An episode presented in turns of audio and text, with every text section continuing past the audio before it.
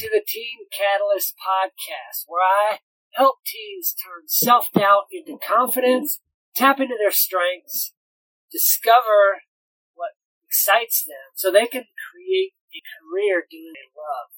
What's up, guys? I'm live streaming this episode, and it's actually going to air on Monday, but since you're in the group, you get to see it a little bit early. So, what am I talking about? Self confidence. Have you ever set out to do something and like ah the self confidence, the doubt struck you and you didn't like know how to move forward. You weren't sure what to do to get back into the mojo, to get your groove back on so you could move forward. Today I'm gonna share with you some ways that you can bring that self confidence back in, ways that you can turn that self confidence back on like a switch so you can move ahead doing the thing that scares you. Because it's often the thing that scares you that we need to lean into to move forward in life, to get to the next stage of what we want. Because if the thing that you want doesn't scare you, then you probably don't want something big enough. It looks like my connection's a little funky there. I think I glitched out on me. But let's jump right into it. First thing that you need to do become more confident is to change your limiting beliefs. Now, a limiting belief is something like, I'm not good enough at that thing to be able to get a job in the field, or I don't know enough to be able to help someone do do the thing. It's believing that you're not good enough, that you need more knowledge, more skill. Maybe you do, but you can get that along the way. You just got to jump in and start.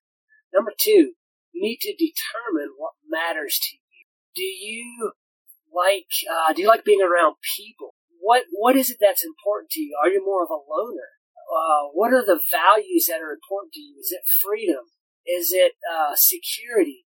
What kind of things are important to you? And and seek areas of life, seek things that bring those out, that display those values that are important to you. Number three, you need to improve your self talk. That ties back into the limiting beliefs. If you're telling yourself that you're not good enough, then that's probably true. I don't remember who it was that said it, said whether you believe you can or not, you're probably. Now, a lot of that self belief stuff sounds a little bit woo woo, but there is something to that. If you believe that you can achieve something, you'll probably be able to do it. You'll probably figure out a way to get it. So improve your self-talk. Tell yourself, I don't know how to do it, but I am good enough to figure it out. Instead of saying, I'm not good enough. Okay? Uh, number four, practice gratitude. Be grateful for the little things. In um, be grateful that you have a roof over your head, food to eat, a car to drive. You live in a relatively free country at this point. Be grateful for things in life and recognize what it is that you have to be grateful for. Number five, adjust your body language. Now, our physiology, or how we go through life, says a lot about us, and it actually has a lot. It uh, reflects a lot on our internal state. So, if you stand up straight and tall and walk with your shoulders back and walk confident, you feel more confident, and other people can see that on you. If you sit slouched over with your head down and, and hanging and act unconfident, you feel more unconfident too, and other people can read that body language on you. Number six, think about the past successes that you've had. Now, I don't care where you're at in life. You have done things in the past, and you've succeeded. Sure, you've probably had failures. If you haven't had any failures, you've never tried anything. But you've also had successes. You've been able to succeed at something, at probably a lot of things.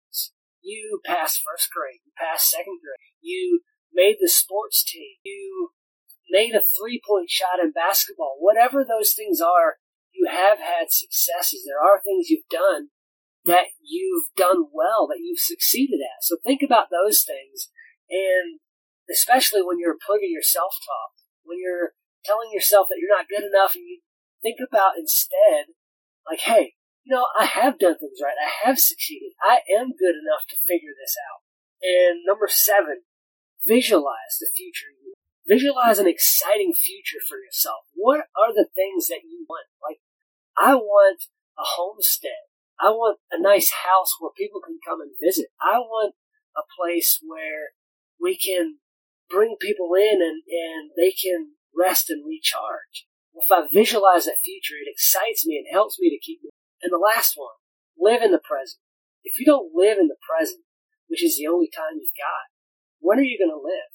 The past is already gone. You can't change that. You can only learn from past experiences. You can't live in the future because that's not here yet. You can only live right here now. So live it up. Really live and experience what's happening. Live in the present. That's all I've got for today. I'll see you next time.